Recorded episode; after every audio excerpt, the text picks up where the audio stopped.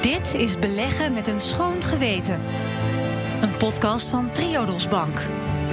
Jouw geweten hoeft rendement niet in de weg te staan.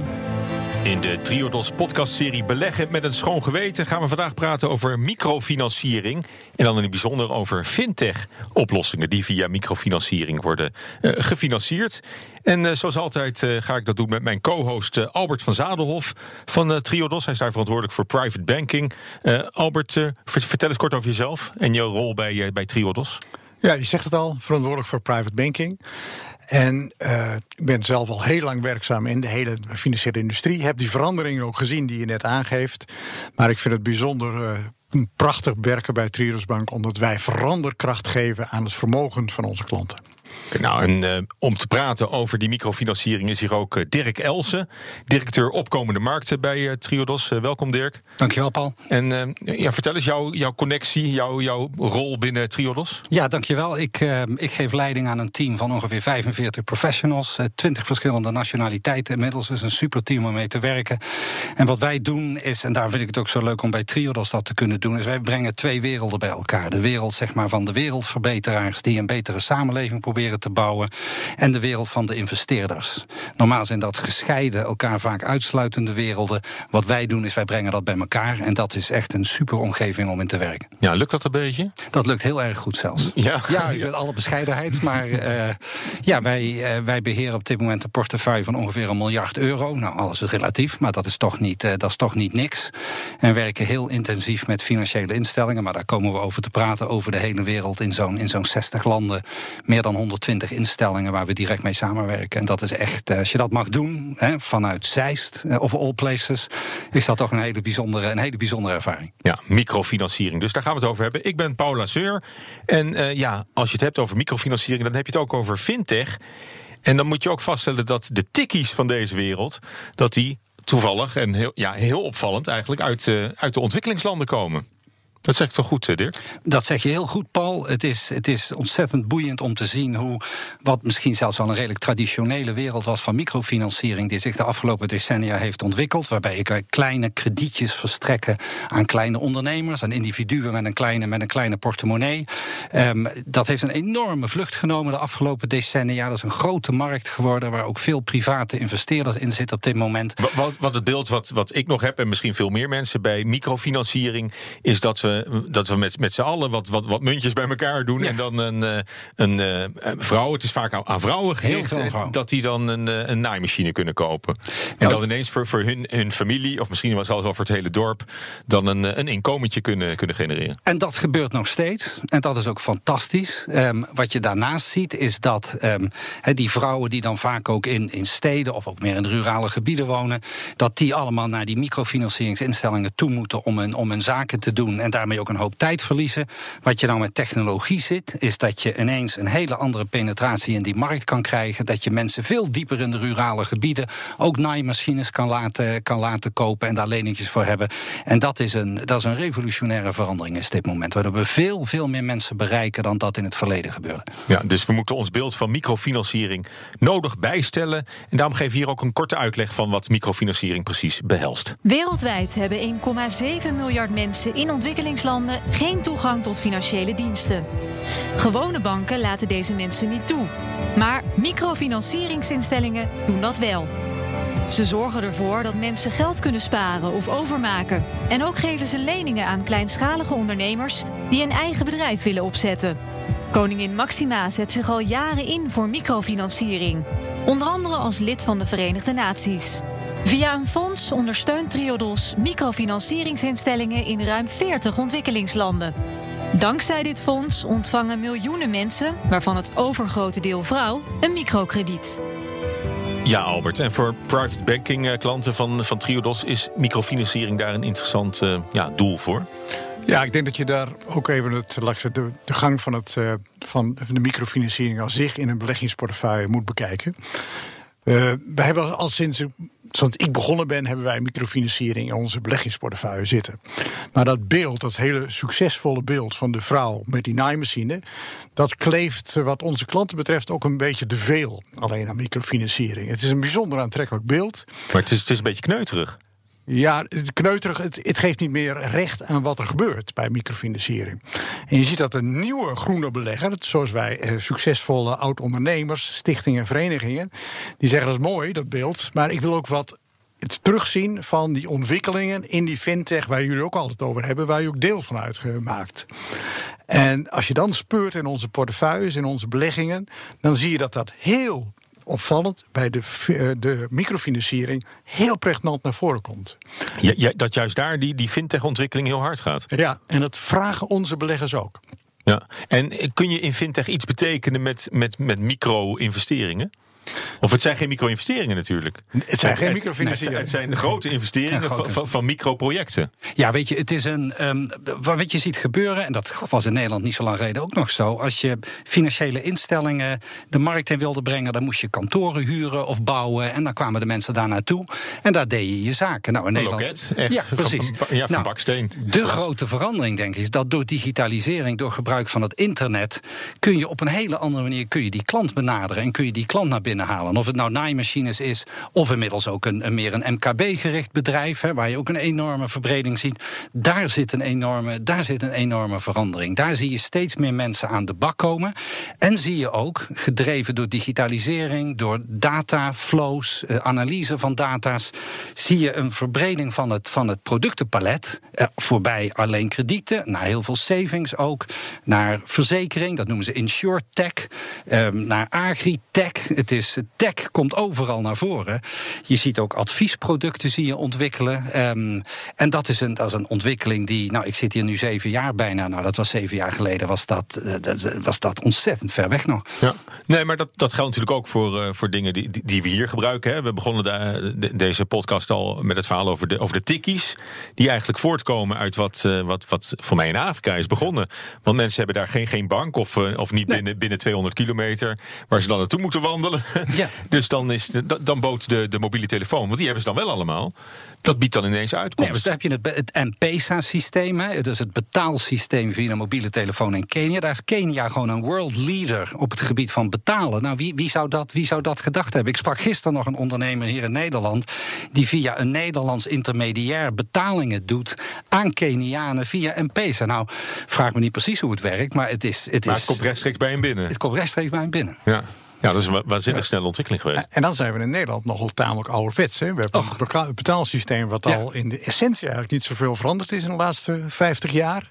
En waar wij ook nog steeds met pasjes betalen, hè, met zo'n chipknip erop. Ja.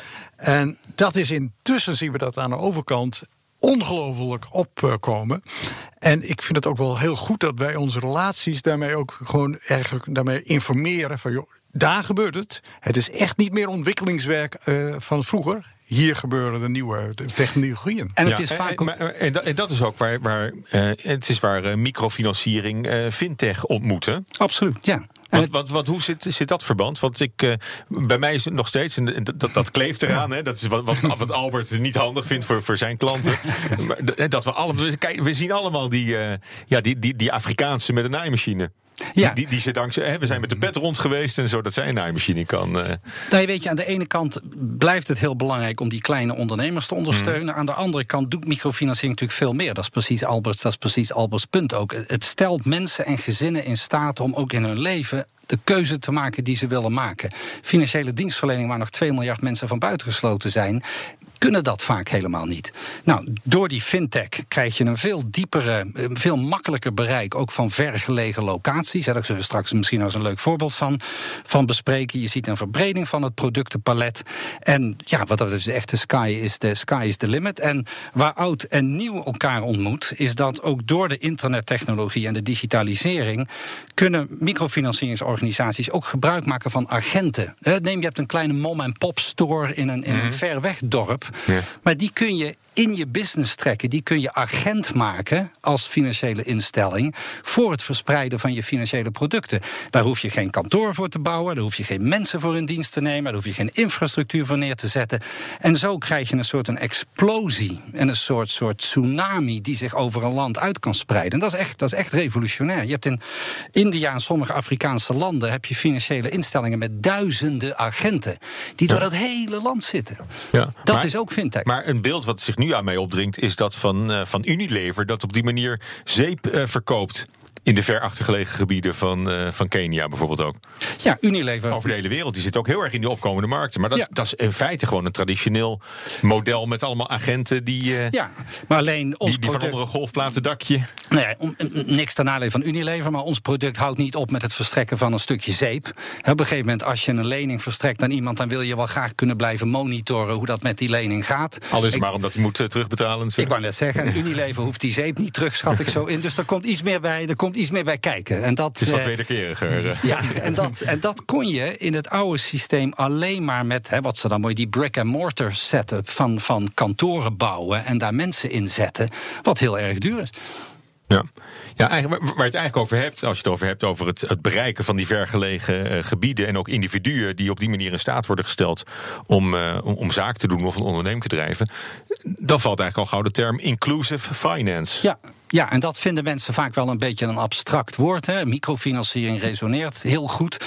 Wat je met inclusive finance in feite bedoelt, en, en ehm, ik gebruik het afhankelijk van met wie je praat, wel of niet, is dat je, je wil mensen erbij betrekken. En dat is in feite 2 miljard mensen in de wereld die buitengesloten zijn van financiële dienstverlening, hebben het een stuk moeilijker dan jij en ik. die, kunnen, die kunnen geen kredieten, die kunnen, geen, die kunnen niet pinnen, die hebben geen creditcard, die hebben geen verzekering.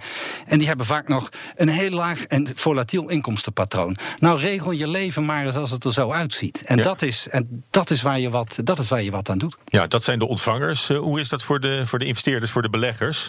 Voor de particuliere klanten van uh, private banking, Albert? De beleggers van, uh, van Triodos Bank Private Banking zijn met name geïnteresseerd in hoe hun geld werkt. Dus wat voor delta dat verschil maakt. En tot nog toe was ook altijd heel prettig wat je ook al noemde. Is dat je met een, met toch bescheiden beleggingsbedrag heel veel mensen kan bereiken. Dus de, heel, met een paar duizend euro heb je al een aantal kredieten hmm. eigenlijk indirect verstrekt. Wat je dus nu hebt, is nog hogere leverage van je euro. Doordat mensen nog beter bereikt worden in grotere aantallen. Erik schetst het beeld hè, van een tsunami. Uh, van, uh, van dit soort dienstverlening. En dat is wat onze beleggers zoeken. Daarnaast, ook onze beleggers zijn uh, uiteraard geïnteresseerd in het financiële rendement. Daar hoor je heel veel van wat het fintech allemaal mm. gaat, uh, gaat doen. Dat gaat een deel verliezers opleveren, maar gaan ook winnaars opleveren. En die willen daar natuurlijk ook graag in ieder geval terugzien dat een winnende fintech ook voor hun financieel rendement levert. Ja, maar naarmate de kleinschaligheid minder wordt, hè, het wordt dus eigenlijk wat grootschaliger allemaal en wat, wat wijder verbreid, wordt het misschien lastiger om terug te koppelen naar een uh, particuliere belegger die, die juist, hè, die misschien wel het gevoel wil hebben dat hij dat die één op één iemand verder helpt. Ik denk juist dat de technologie hem verder kan helpen in die, in, in die verbinding met die uh, uiteindelijk met een, een leningnemer. Je kunt je voorstellen van uh, een leningnemer die op de markt staat. Daar heb ik nu een, kan ik nu een videootje van maken. Ik kan er een interview kan houden. Maar met fintech in de toekomst kun je bijna live op, uh, op, op de markt lopen. En je kunt met hem spreken, ook weer live. En je hebt dan een directe verbinding. Ja.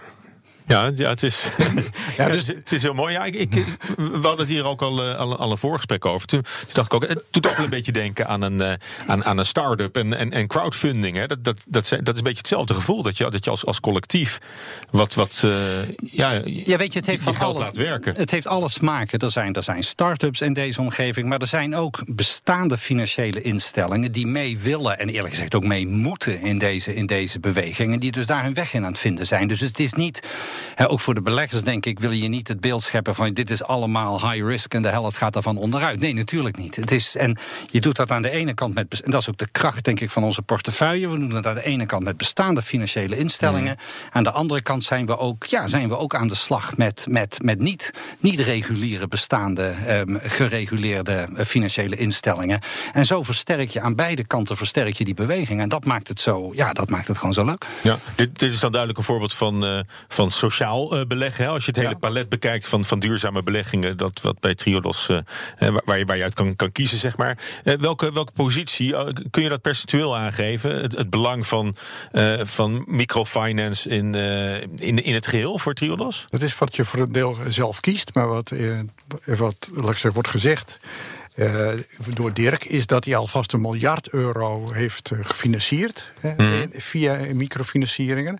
Dat is, nou, dat ligt tussen de 5 en 10 procent van ons totale balans. Dan nemen we alles bij elkaar bij Triodos Dus het is een behoorlijke poot in dat verband. Ja, wat, wat, wat, verder heb je ook met de green bonds, hè, waar we het vorige keer over hadden. Ja, ook hier zit een leuke connectie in, want Dirk heeft nog niet gesproken over wat fintech ook met zich meebrengt. Dat je namelijk groene energieproductie kunt verbinden met een, een, een financieringsinstrument daarvan. Dus uh, de, echt de cliënten achter de klanten van, van Dirk, die zijn momenteel uh, aan op weg in ontwikkelingslanden om die allemaal te elektrificeren. Niet via ouderwetse fossiel, maar met zonne-energie. En met hele interessante financieringsinstrumenten die wij hier in het West-Europa ook zo goed zou kunnen toepassen. hele, hele moderne technieken zijn ja, dat. Ja, ja misschien leg ons uit. Uh, ja, om dat voorbeeld even. Dat is een, nou ja, geef, geef maar een paar voorbeelden van, van, van wat jullie, wat jullie mee helpen mogelijk maken. Laat ik beginnen met, met, met het, het werken met traditionele financiële instellingen. Want dat is ook belangrijk. Hè? Mhm. We hebben, wij werken in Kazachstan met een, een, de, de grootste financiële instelling van het land, KMF heet die. En die hebben, Kazachstan is een enorm groot land, hele dunne, heel dun bevolkt. Dus kom maar eens in de uithoeken van Kazachstan, daar kom je niet. En daar bouw je ook geen kantoren. Dus daar is het, het, de digitalisering en het uitrusten van de, de loan officers, zoals dat dan heet, met, met tablets die ze on- en offline kunnen gebruiken, heeft gewoon geresulteerd in het feit dat er, dat er ook de mensen in de verre buitenplaatsen betrokken kunnen worden in dat financiële systeem. Ik heb datzelfde meegemaakt in Arowan, bij, dat is een, een, een Indiaanse um, um, organisatie in Calcutta. Ik ben daar met een loan officer op pad geweest. Heb daar in kleine hutjes gezeten met mensen op het bed. Waarbij ze met de tablet mensen onboorden. Dus mensen klant maken. Linken aan het Indiaanse identificatiesysteem. Dat heet Aadhaar. Dan kun je met je tablet connectie maken met een landelijk systeem. Dan kun je dus je know your client en je identificatie doen. En we gingen een half uur later de deur uit en het was geregeld. Nou, dat doe je dus met een traditionele financiële speler. Heel belangrijk ook het allerleukste vind ik eerlijk gezegd, en dat is het, het voorbeeld waar, ehm, waar Albert ook op duidde, dat is, daar ben ik zelf ook geweest. Dat maakt ook altijd de leukste voorbeelden. En jullie mogen zeggen wat het is. Um, het maar, bedrijf... Ga je dan achter op de brommer mee met zo'n uh, loan officer? Of, ik Calcutta wel. Nou, ik, mocht, ik, mocht, niet achter op de brommer. Ik moest in de auto erachter. Ja, gebied de eerlijkheid Een beetje als, als, een Indiana Jones van de microfinanciering. Ik had dat wel gewild, maar daar waren, daar waren grenzen. Het bedrijf waar Albert het over, over heeft, dat heet Mcopa. Dat is een Keniaans, in Kenia gevestigd bedrijf. En die, en dat is heel interessant, is dat een financiële instelling? Is dat een technologiebedrijf? Is het een energiebedrijf? Jullie mogen het zeggen. Wat zij doen is zij, zij leasen um, zonnepanelen voor mensen, aan mensen met een kleine portemonnee. Die kunnen dat op hun huisje of op hun hut zetten. Embedded in dat paneel zit een chip die vanuit een, vanuit een callcenter aangestuurd kan worden.